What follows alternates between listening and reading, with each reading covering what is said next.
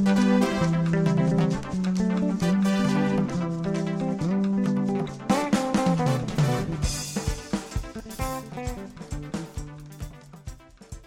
and welcome to this third N4D podcast. Very warm welcome to all our listeners.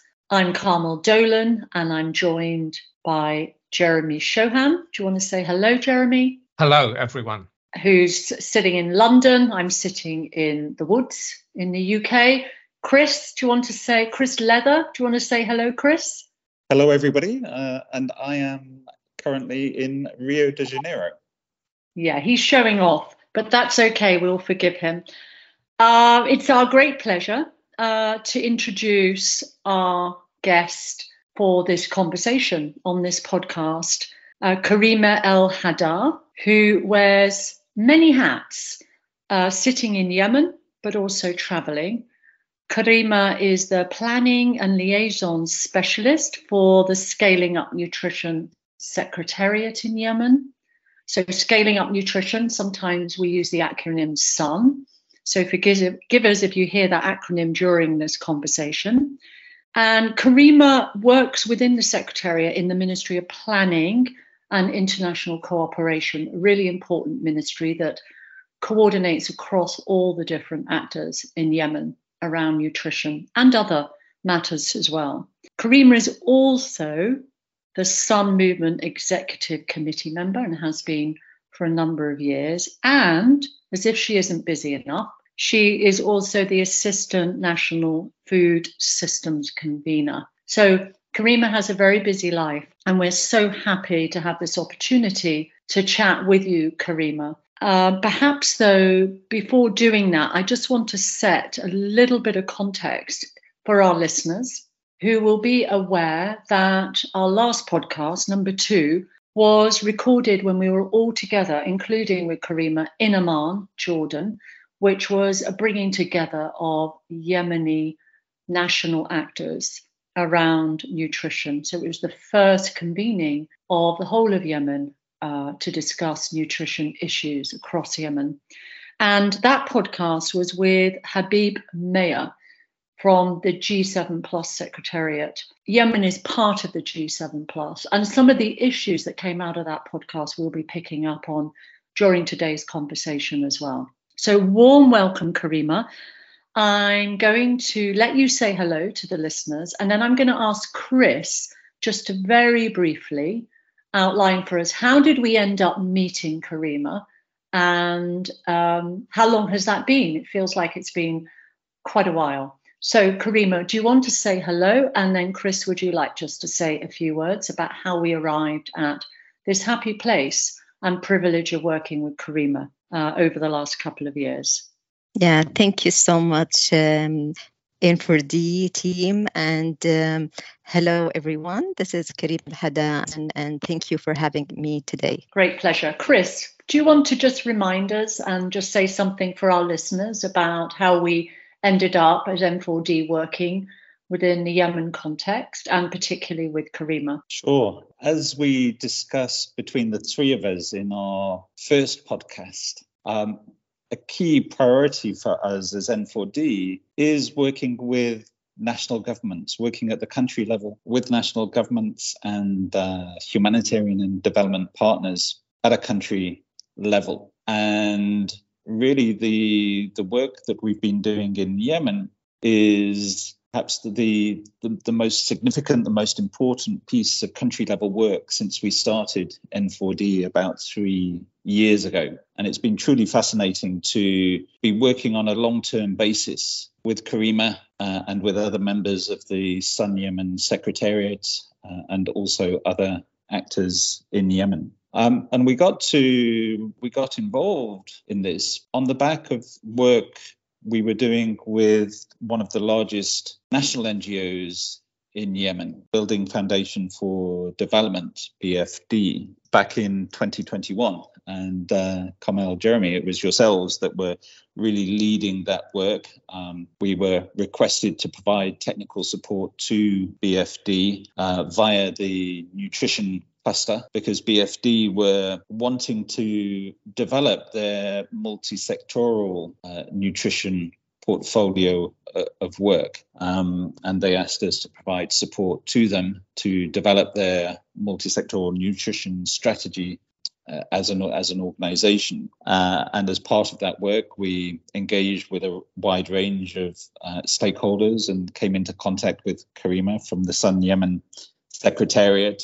And obviously, we developed our understanding of the existing multi-sectoral nutrition action plan in Yemen and the role being played by the Secretariat in convening and facilitating and supporting different stakeholders in relation to that. And we began having conversations with you, Karima, didn't we? Um, and we had numerous in-depth conversations with you, but also with others. Uh, and Karima, um, you can add to this story uh, about how N4D became uh, engaged in, in working with you. Um, but you asked if we could uh, provide some technical support to, to, to work with yourselves in the Secretariat and help operationalize the multi-sectoral nutrition action plan. Uh, and one of the key things we did was was really have a lot of in-depth conversations with yourself and with others to really understand the situation in Yemen. And then it was only really in the middle of last year when we met with you face to face in Amman, in Jordan, in August, that we really began to kind of scale up our, our support. And we had some very good discussions with you, uh, but also with various UN actors, the residence coordinator, resident coordinator's office in Amman for Yemen uh, and with various donor agencies and, and UN agencies um, when we really began to discuss what the roadmap could be for operationalizing the Yemen multi-sectoral nutrition action plan. So that's perhaps a longer uh, introduction to the way in which we became engaged. Um, Karima, do you, do you want to just add anything briefly to, to that beginning of the story about our working relationship? Yes, of course. Um, actually, I, I still remember the first meeting that we had with uh, the teams from um, BFD, and I noticed um, how much N4D team is supporting and serious about providing the, the support to this national NGO. And uh, I think from our first deep discussions, I noticed that you grasp what the core problem within the country. It is not on um, the role of one actor or, you know, one part of the stakeholders who are responsible for providing nutrition interventions in the country, but it is more about more collaborative work, about more strategic interventions and planning. And um, I, I, was glad at that time because we were uh, struggling with convincing partners from the UN and from the donors to listen to us as um, we're coming from government and um, even at that time by 2021 um, very very few partners gave us the opportunity to listen and also to work with us.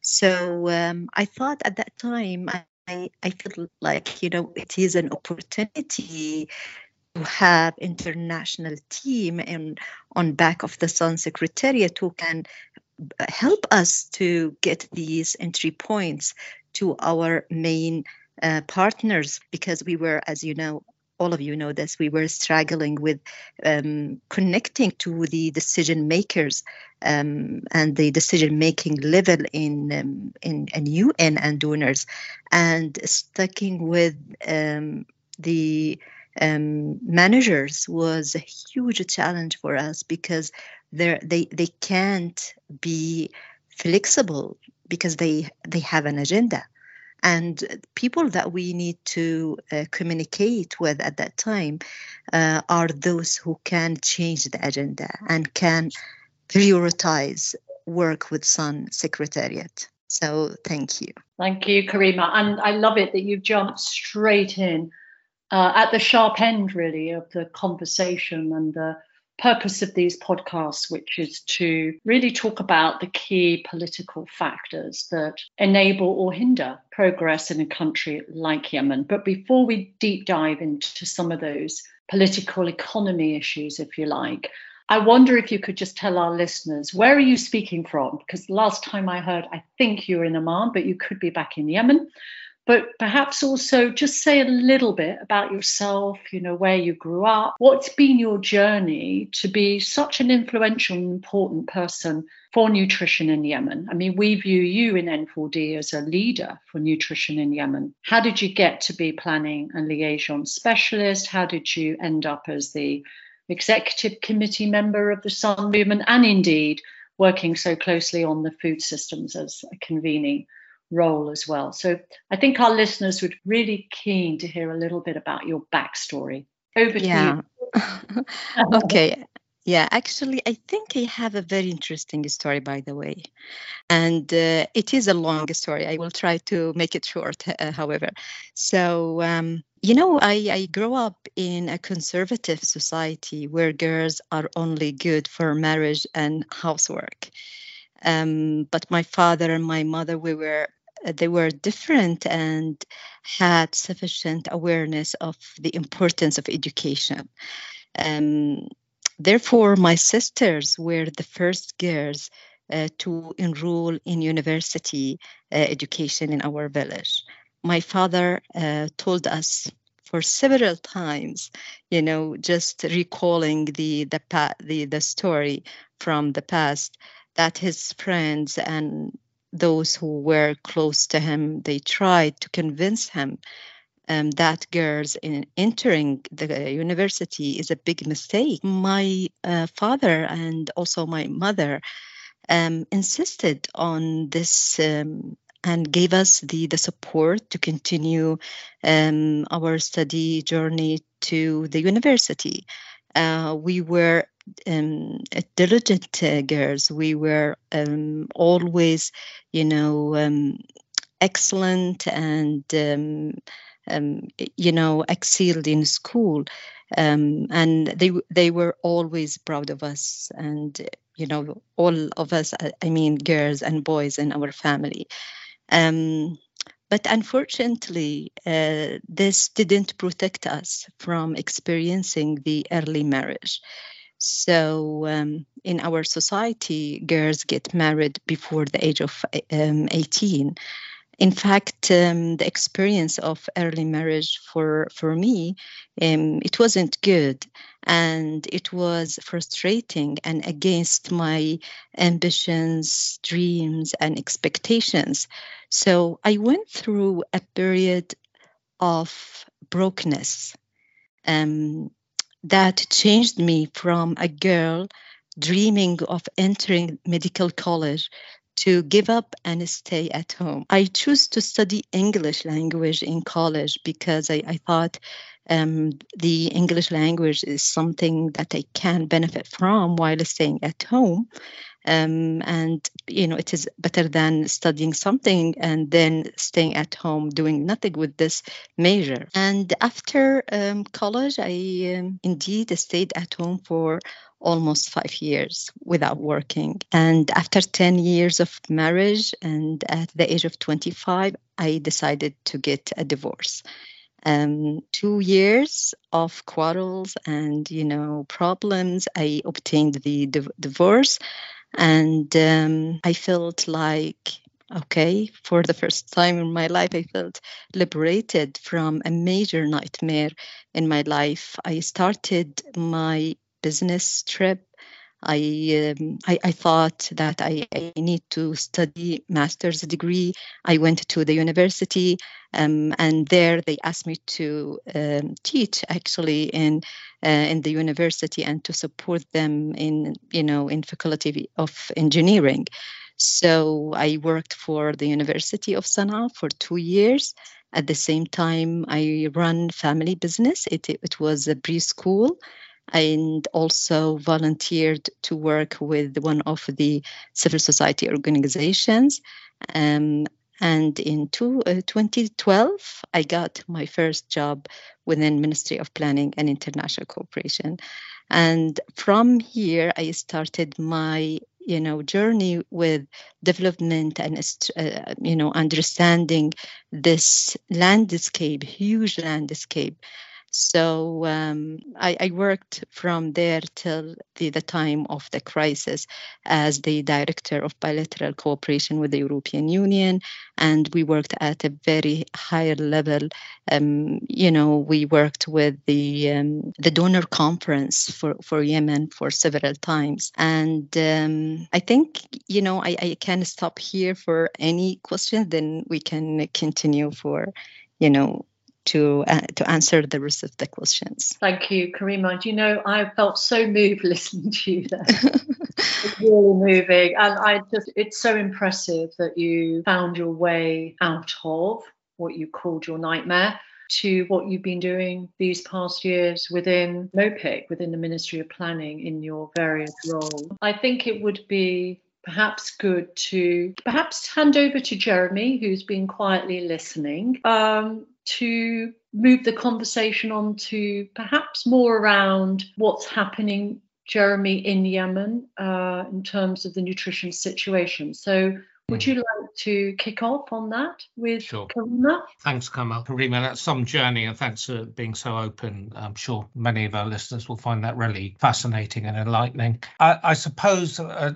just to, to get a bit of background about Yemen from you, um, we've always been aware, I think, that Yemen has uh, suffered very high rates of malnutrition um, even before the conflict, um, had a lot of nutrition challenges. Um, perhaps you could just say, give us a, a few facts and figures, the ones that you have at your fingertips, and uh, about Yemen's nutrition challenges pre-conflict and post-conflict, and and maybe uh, draw some links between the conflict and how how that has impacted nutrition. Yeah, thank you so much. Actually, uh, I think as you said, Yemen um, has been struggling for a long time. Um, um, I don't think that we have a stable country for a long time every time we have a conflict, um, a, civil conflict here or there within the country, but not, um, you know, this um, this size of conflict that we are experiencing right now, uh, because you know it is. This is what we believe as Yemeni people that it is a proxy war that brought, you, you know, the regional and international powers in it. But uh, for a long time, and maybe for since the the revolution in um, um, in 1960s, um, Yemen always been has been in in this kind of conflict. So um, you know some of the statistics um, tell us that between 2002 and 2012, and this was just pre the conflict, um, about 19% of the population uh, were living below the national poverty line, while the statistics of 2017, um, this uh, number deteriorated into uh, 80%. And you can see the huge difference between these two numbers. And, um, you know, all this started actually in 2011 as part of the, the Arab Spring that, you know, was there in, in the whole region. Um, and, um, you know, for the humanitarian situation, it's not something new in the country. Um, it was actually 2010 when OCHA started um, developing this uh, humanitarian response plan in the country and they have associated funding appeal yearly for the uh, the HRP. They have um, you know active clusters, and one of them, for example, was the nutrition cluster. So it's been there even five years pre the conflict. So that's why we say that the humanitarian context in, in Yemen is not new. It's not something that we we need to keep um, scaling up the humanitarian uh, context. We need, I think, to go back to 2010 when we have both structures, the development and the humanitarian, and also to learn from that experience how these clusters were you know working and uh, the mechanisms of coordinations and for the nutrition um, um, I think it's, uh, and this is one of the um, the challenges that donors are talking about. that we have almost the same indicators um, for malnutrition in Yemen. So, in, in you know, according to the HDS uh, in, 2013, we all we have um, 16% of children under the age of five uh, who were wasted, and 5% were severely wasted and also 46% of um, Yemeni children uh, under the age of five also were stunted. These numbers haven't changed, and this this is one of the big questions or the question marks um, around the interventions in Yemen. Why they didn't do any breakthroughs? Why we we we still talking about the same rates, the same numbers? And um, I think it is it's not clear because it is about the, uh, the, the information system that we're not sure of these numbers. Um, are they the same or you know they have changed or whatever so um, you know the um, the situation the the challenges that yemeni people were facing uh, is a long story so it is everywhere in all the sectors but the, the thing that we need to understand is they were there, always have been there.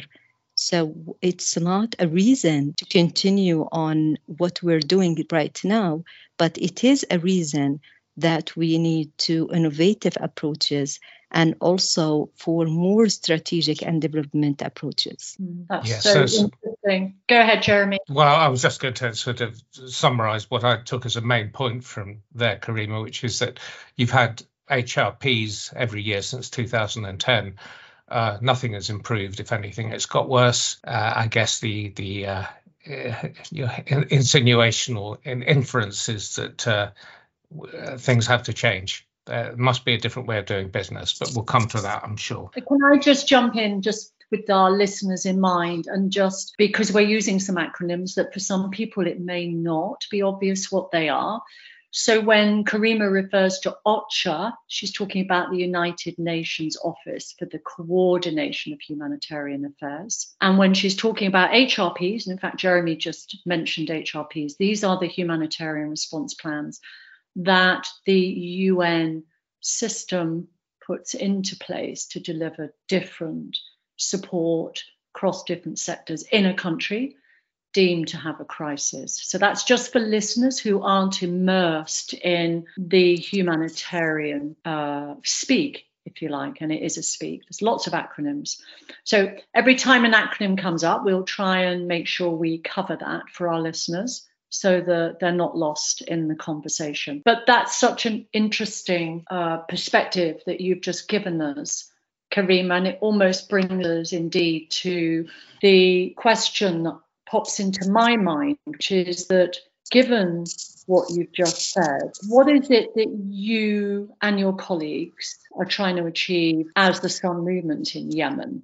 You just talked about we need to evolve and innovate and not be doing the same thing we've been doing year after year over so many years, beyond, you know, a decade more than. So maybe for our listeners, you could talk us through what given that context you've just provided, what you're trying to achieve, and how are you going about the realization of those achievements or the hope for those achievements? So that the future of Yemen isn't the same stubbornly high rates of child malnutrition and maternal for that matter, and other members of the population. So, Karima, perhaps you could just say a little bit about that for us. Yes, actually, you know, um, Yemen joined the Sun movement back in 2012 and it was because of these numbers. It, it is because of the observations from um, the international community.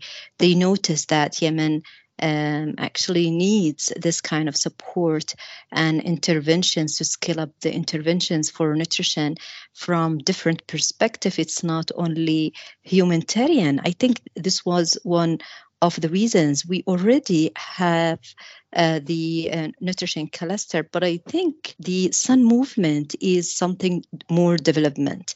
So, um, you know, asking Yemen to join the Sun movement, it was because uh, there is um, a chance for Yemen to have multi-sectoral, multi-stakeholder approach in, within the country. So it was an opportunity for MOPIC or Ministry of Planning and International Cooperation to establish the first uh, multi-sectoral nutrition action plan that um, mainly focuses on uh, health sector, agriculture, fisheries, education, social protection, um, water and environment um, in one plan. You, you know, I think the, the multi-sectoral plan is something that we can we can in, ensure it serves people from both sides.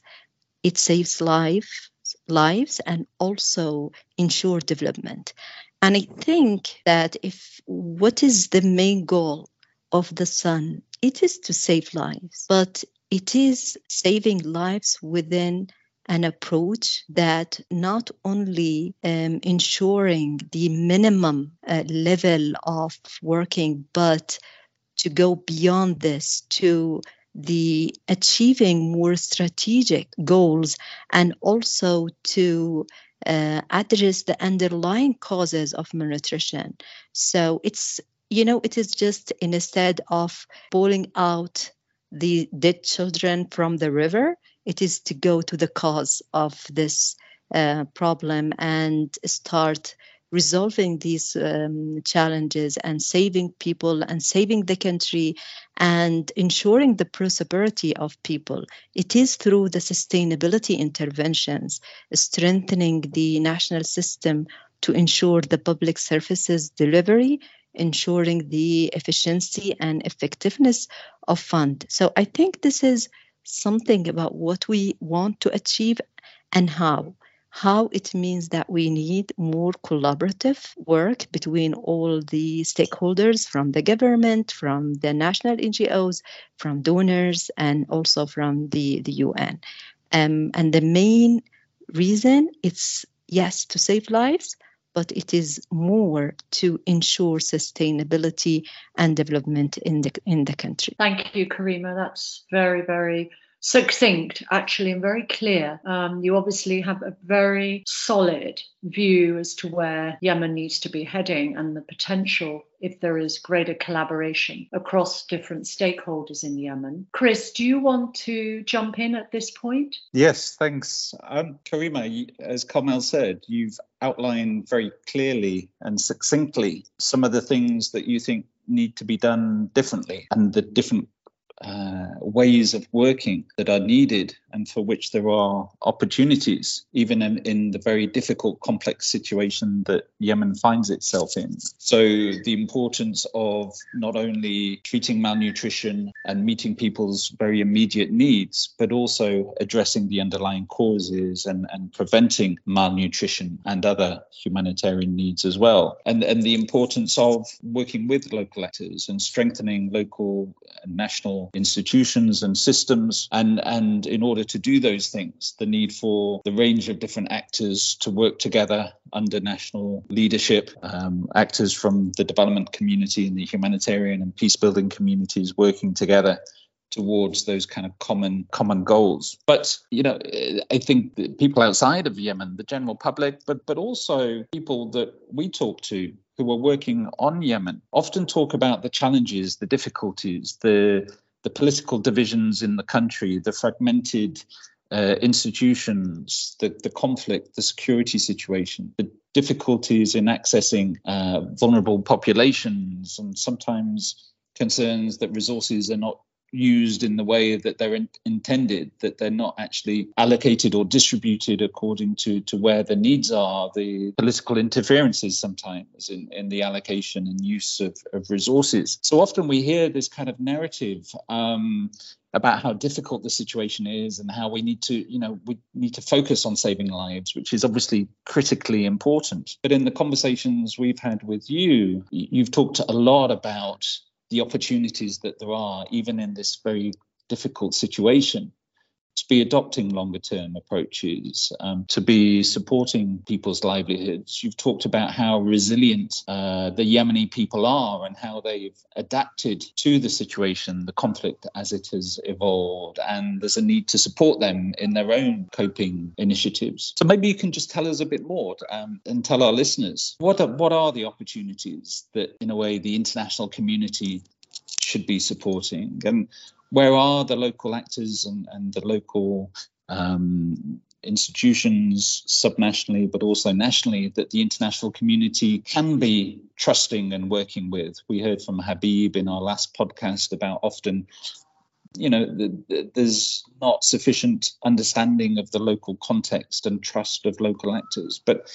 it's clear to us there are so many opportunities for working with local actors and turning commitments to localization into reality. So please tell us, give us an alternative narrative uh, for Yemen that everybody should be listening to uh, and responding to. Yeah, actually, let me, you know, emphasize on something that I don't feel um, that the picture that people are describing Yemen is a fe- you know, fear um, and um, just uh, you know picture that they're trying to depict on um, about Yemen. I don't feel this is the um, this is what Yemeni people deserve.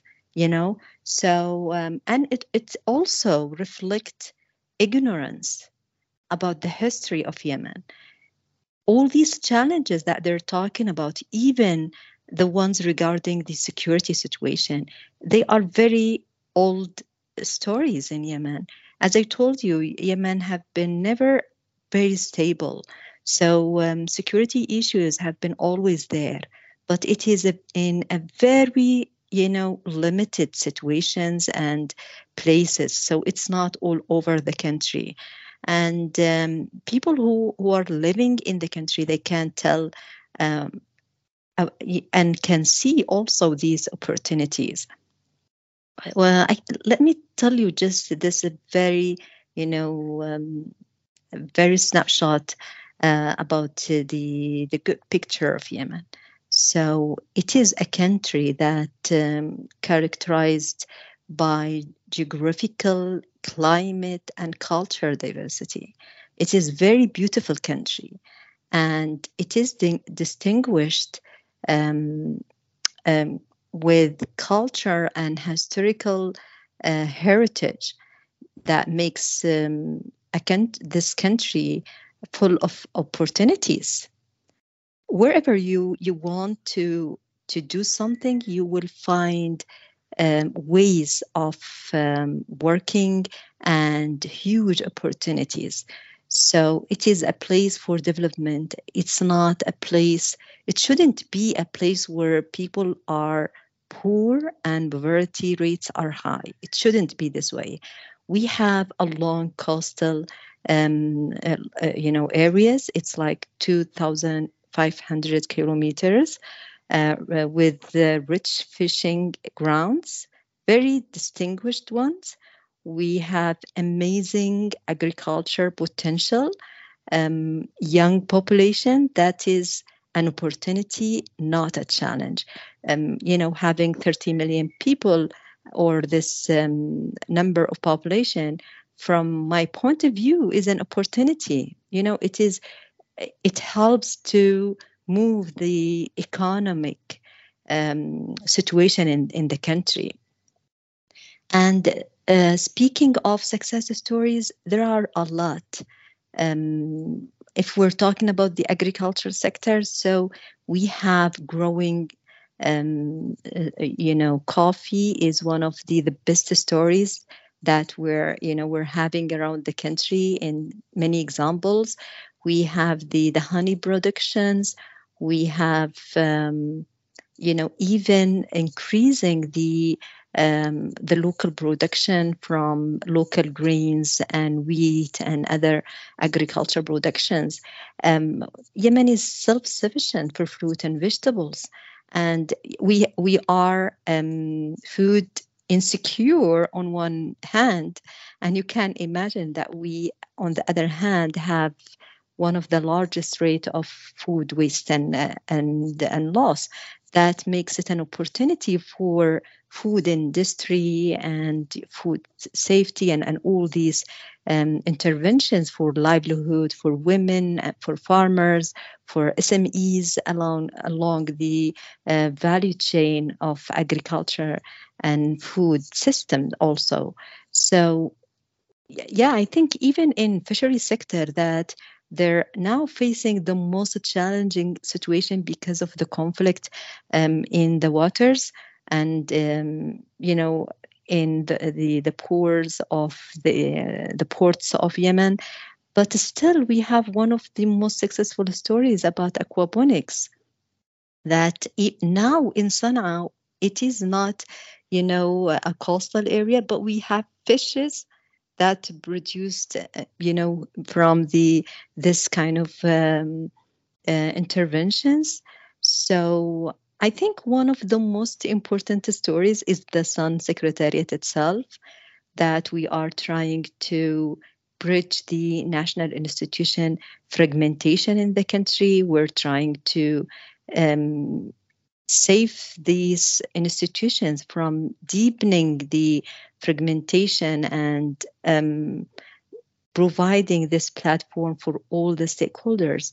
So the existence of the Sun Secretariat itself is an opportunity to hear from the other um, you know sectors about their opportunities and about their success stories and um, I, we have many from the the line ministries um, more uh, you, know more opportunities more um, you know um, potential that could help um, to reduce the the the life the the um, you know the reduced income that we're facing right now. So i think it is something that um, uh, it worth exploring with the um, with the public um, institutions and to figure out about these things because those people they're the experts in the sectors. So i think the the most important one of the most important opportunities is also listening to the national experts about what we can do in this very rich and diverse country. I love that note, um, that optimistic note, Karima, because as Chris said just a few moments ago, often it is so doom and gloom for Yemen. That's not to in any way suggest Yemen doesn't have problems. I mean, we've talked right at the beginning of this podcast about the very high rates of malnutrition, but it's really hard, isn't it, to get the more positive stories out mm. there. Well, can I? Um, yeah, I was, I was, I was going to say, and, and, it's so interesting, Karima. I mean, we uh, had many conversations like this in the past, and I, I was just thinking that you know, you you very interestingly talked about how the security excuse, if you like, is often overplayed by international actors as as a as, as a reason why things can't happen, why there can't be more development. You talked about how how rich Yemen is in terms of its human resources and its natural resources. Uh, you've you've acknowledged that international actors um, have found it hard to work across fragmented national institutions, but the Sun movement is uh, going some way to addressing that. I guess a question I have is why do you think, with your exposure to so many international actors, why do you think the international system is still finding it so difficult to work, to think longer term, uh, to to to use the national skills and knowledge that you referred to in I, in the last bit of, of what you said. Um, what what do you see as as the factors that are preventing that kind of progress? Yeah, actually, you know, franking speakly, it is because of the politics. So politicizing the the work in Yemen is the main cause. Um, one of the examples, and I think one of the most challenging um, reason for this is the fragmentation of the government, and you can't you can just you know look at the situation where the recognized government uh, controls 70% of the land where almost 25 of the population while the um, the uh, um, the de facto authority that it's not recognized by the international community and that as they say always they can't work with is on the 25 land but on the other hand it's like you know 70% uh, um, or 75% of the population so th- this is one of the the challenges um, that donors and the international community keep talking about. It is, um, po- you know, politicizing um, the the interventions and the work with the actors, especially the public institutions. Yemen is, um, you know, under this um, the seventh chapter of the UN, uh, where they have to adhere to some rules, and I think unless we address this these reasons uh, we will continue you know facing the same difficulties and the same challenges because you can imagine that those people who are managing the interventions and the programs in yemen they're just implementing you know? So they're not decision make, make, makers. They're not politicians. They can't change what the you know Mm, let's say the uh, the orders. They can't change them. So they just follow what they have to do they can't you know take a step in for example working with the uh, national institutions or the line ministries directly they have to work through the un and there are other you know aspect for this so i think this is the main reason is politicizing um, the, the, the work in Yemen. It is more about the fragmentation of the government. Um, it's more about um, the um, the regional and international interests and um, political cards, different mm-hmm. political cards. So I think this is mm-hmm. the main reason, and keep uh, avoiding um, resolving these problems will, uh, will you know will keep us um, like you know working more and more on the wrong direction and sometimes i think it is it takes time. Maybe we can't change it immediately but i think convincing the international community to depoliticize work um, will continue will will work eventually i mean. Um, it's been there for the Sun Secretariat itself because it was it is based in Sana'a and it is you know in one of the um, under it sounds like under Ansar Allah um, you know government which is the de facto authority so we face this kind of uh, challenge but we managed to convince the um, recognized government and the partners from the international community and the UN that we need to depoliticize working with us and also to to work. And I think it um, we succeeded to some extent. So I think this is one of the examples that we need to continue advocating for depoliticizing um, development interventions in the country. We need to find ways of working, even with, you know, de facto authorities. It is for people. It's not for politicians. So we need to keep working on these aspects. And th- this is the, the, you know, the largest uh, challenge that we're facing. Development fund cannot be there unless we um, find ways of working that depend on um, less um, uh, politics and more development for people. Thanks, Karima. And if I can just come in and follow up on that, you talk about the importance of um, international actors depoliticizing uh, the support. And when I've heard you talk about this before, you've also gone on to say um, there's a need to work at the technical level with politi- uh, public uh, institutions. Uh, maybe that is happening perhaps a bit more at a subnational level in, in Yemen, but also you talk about the opportunity to do that at the national uh, level as well. So maybe, maybe you can just go into a bit more detail about what depoliticizing the support looks like in practice. What what does working um, at a technical level look like look like and mean in practice? Could you say more about that for for our listeners? Yes, I think um, the the shortest description is the nexus. You know, the humanitarian development peace nexus is the entry point for depoliticizing the the work um, in in in such context.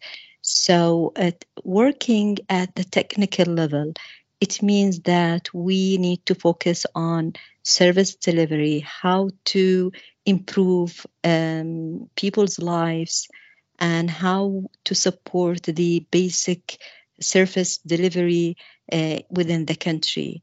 Um, regardless the you know the political level. So um, it's more this is this is what the donors want eventually. They they need to see improvement. So how we will do this if we're not working through the public institutions and the public services i don't think that you know humanitarian actions like food baskets and distributing of seeds or all these things will eventually lead to development it is it is the wrong approach um, if you have a purpose, you need to have the right um, approach. So the the approach that we think is good is the system approach, is the the nexus approach that um, put the um, national leadership in the heart of all the actions. Um, I think what we have done, and you were part of it, the, the, the Sun National Gathering, is one of these examples. We brought technical levels um, and experts from both sides of government to discuss the, the country um, challenges and opportunities and the way forward.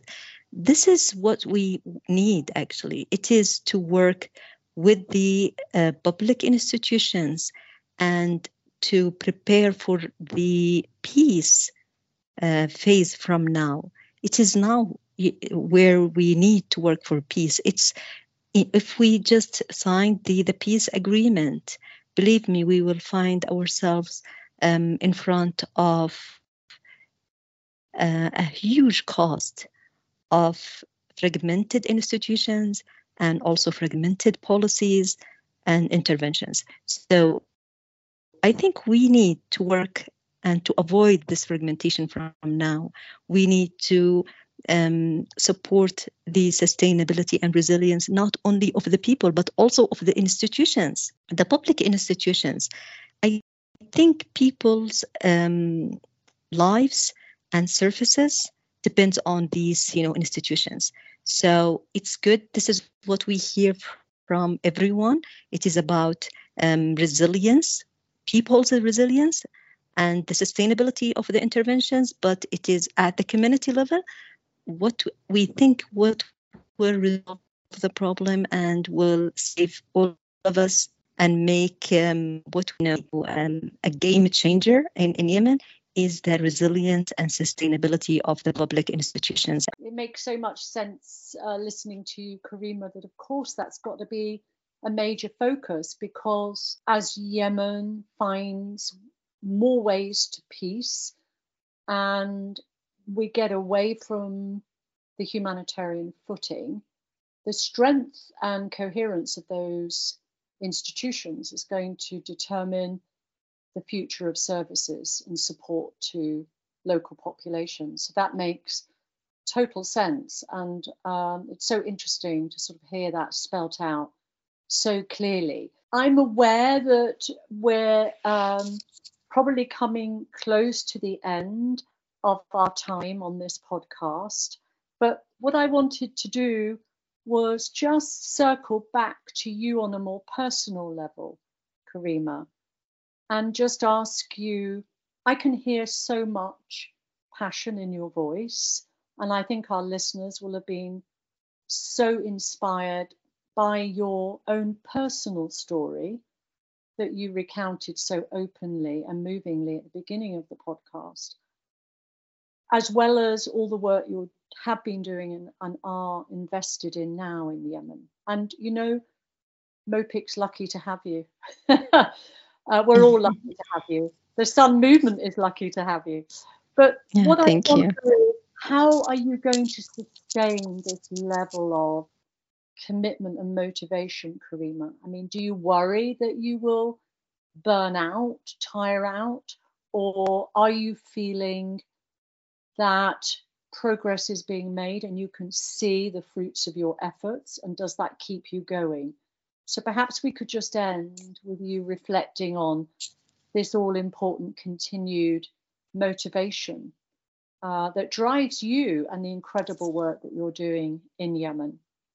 Yeah, thank you for this question because you reminded me of, a very short story that happened back in 2013. and actually, I visited the Brussels at that time. I met one of the European um, Union officials um, because I was the director of bilateral cooperation with the European Union. And I think he he felt this enthusiasm in my voice and uh, the positiveness. And uh, he smiled at me and he said, Really, Karima, I want to see you in 10 years. So I think that I haven't lost this enthusiasm. Luckily alhamdulillah i didn't. And mm-hmm. i don't feel that it is um, it is easy for me to lose this um, you know motivation.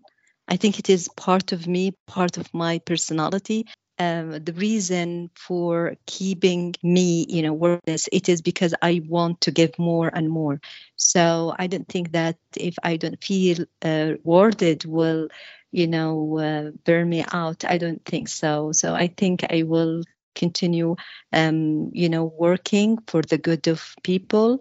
Um, maybe I, I can't, you know, continue for forever in the Sun Secretariat, but wherever I go, I will, you know, keep the same enthusiasm and supporting uh, the future of Yemeni children. Thank you, Karima.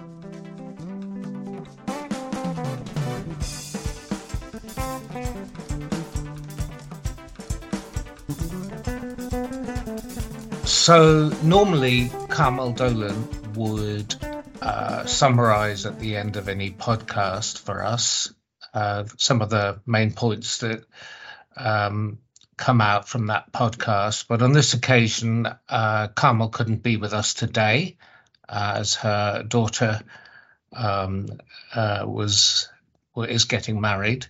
Uh, or some very lame excuse like that. So it's it's left to Chris and Chris and I to summarise um, as best we can. So, Chris, if it's okay with you, I'll just run through a few points and then and then you can chip in.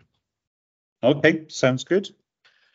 So uh, it was. A, I, I thought it was a great, uh, great interview, if you like, uh, with Karima. Um, incredibly powerful opening from her, documenting her sort of personal early adulthood and journey uh, professionally to ensure that she could, uh, if you like, live a more authentic and sort of authentic life and more congruent with her hopes and beliefs. It was very moving and empowering. Mm, it was. Um, and then uh, Karima sort of pointed out, didn't she, that uh, Yemen has suffered high levels of malnutrition before the war actually, um, and that the situation really has not improved for many years, in spite of the annual humanitarian programming. Since I think 2010, she said that OCHA got involved um, in Yemen. Um, and it, it, to some extent, that lack of improvement triggered the international community uh, to identify the need for a sun movement in Yemen. Which uh, Yemen joined in 2012, realizing that something different had to be done to tackle its complex nutritional problems. But in spite of that, Karim seemed to be saying that development partners have not really been able to support Yemen in a way that would would help realize the multi-sector nutrition plan that came out of the Sun Movement affiliation. Um, and that that plan really needed government sectors to be strengthened, and and the need to create resilient government systems which could de- deliver services.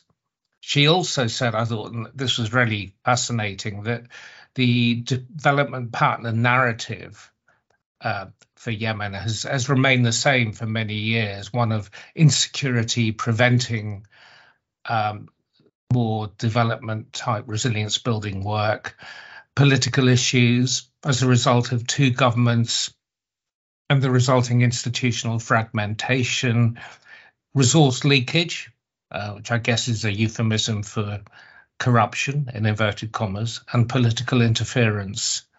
Um, and Karim has p- painted a very different narrative, really, one where Yemen has so much opportunity for development, for development, um, a massive coastline, a young population, uh, unique coffee and honey and aquaponic capacity, and of course the Sun Secretariat bridging uh, the divide between the de facto government um, and uh, the uh, the other government, the two governments. Also, the fact that sectors have huge expertise within government, and and her really maintaining that this development partner narrative is therefore not accord with the reality she knows. And then we asked Karima why she thought international partners maintain this kind of narrative and have failed to move to a more development footing within Yemen to, to, to help prevent malnutrition rather than just try and cure it when the problem or treat it when the problem occurs. And she was clear, wasn't she, that in her mind, there is an overly political lens of the international system, which maintains and, and makes worse the institutional fragmentation, and that really they have to depoliticize their approach. Um, they have to work more apolitically at a technical level with national institutions, and that the humanitarian and development nexus perhaps offers the, the perfect opportunity for this. And this really would necessitate working through national institutions under national leadership. And she cited the recent Sun Gathering, which brought together technical experts from North and South within government and amongst partners, as a great example of this type of process. So, a question for me, Chris, is is what is it at donor and UN level that really stops this way of working? Are there legal and or bureaucratic frameworks and processes that prevent the kind of working approach that Karima believes should and is possible? As you say, Jeremy, it was um, a powerful, uh, powerful messages coming from from Karima. It was a great conversation with her, as always, and it was also a great follow-on from our previous podcast episode with Habib from the G7 Plus Secretariat, mm. who expressed concern that too often the international community doesn't sufficiently trust local actors. Um, whereas Karima, but also the rest of the Sun Yemen Secretariat team, headed by Abdul Karim, is clear from our working with them uh, but also from that conversation, how powerfully they demonstrate how vital it is to identify and work with local and national entities and organizations who are, of course, committed to improving the lives of, of all people in their countries and, and providing leadership, but also who can navigate the political landscape in ways which international actors often find difficult. Um, So, from my perspective, it's as Karima was saying, um, it's clearly time to be changing the narrative uh, about Yemen and finding different and more sustainable ways of working, even when the political context remains so complex and, and so uncertain. And there are clearly opportunities to be doing that, strengthening, uh, helping local national actors strengthen their their capacities uh, and the provision of basic services in different sectors. Um, but as you said, what's what's the key question? The key constraint to doing that, to working differently, and um, the challenge of engaging with and strengthening national and local institutions in contexts where relationships between international the international community and political authorities that that's not a unique situation for, for Yemen and uh, the, this this dilemma and the need to get this balance right in the level of engagement it's highlighted in um in an excellent paper by Chatham House that was mm-hmm. published mm-hmm. in in April this year it was called aid strategies in politically estranged settings. Hmm. We can put we can put a link to this uh, paper in the episode notes, hmm. um, hmm. so listeners can follow up and read it. And I'd really recommend that that they do, hmm. because it it sets out a menu of um, modalities, um, evidence based modalities for the delivery and oversight of development assistance in these types of context and it really emphasizes the importance of strong political economy analysis to inform decision making. Mm. Uh, and it, it draws on examples from a range of different countries, including Yemen and Afghanistan and, and others. But it really demonstrates how much more can and, and needs to be done to promote more sustainable solutions alongside the provision of vital life-saving humanitarian assistance. So it's definitely worth worth a read, Jeremy. Yes, I mean, I thanks thanks for sending that to, to me, Chris. I read it, um, and I thought first of all, I thought the title was brilliant. Estranged context. I think that says it all. Um, mm-hmm. But I also I, I, thought it was fascinating how the number of these contexts uh, seems to be growing, um, mm-hmm. um, and therefore this has to be addressed. It's no longer good enough to uh, just wash our hands of these estranged contexts and say we can't work within them other than through humanitarian response. So, very important, as you say, a very important paper. Okay, well, I, I think we've probably said enough about the podcast, and just to flag the next one, which uh, I believe is with Shawn Baker from uh, ex USAID. Is that correct? That's correct. The former chief nutritionist from USAID and um, now working uh, with Helen Keller International and a well-known name in the in the mm. world of nutrition. So we're going to be recording uh, the podcast with him next week. So very much looking forward to that. Of course, it'll be interesting to hear his reflections on on the episode so far and some of the issues emerging from the discussions with Habib and also with Karima. Um, but thinking about those from a at least a former donor perspective, but also in his current current role. Yeah, great. Well, look forward to that, Chris. Okay. Great. Thanks a lot, Jeremy. Speak to you Thank, soon. Yeah, thanks a lot, Chris. Bye for now.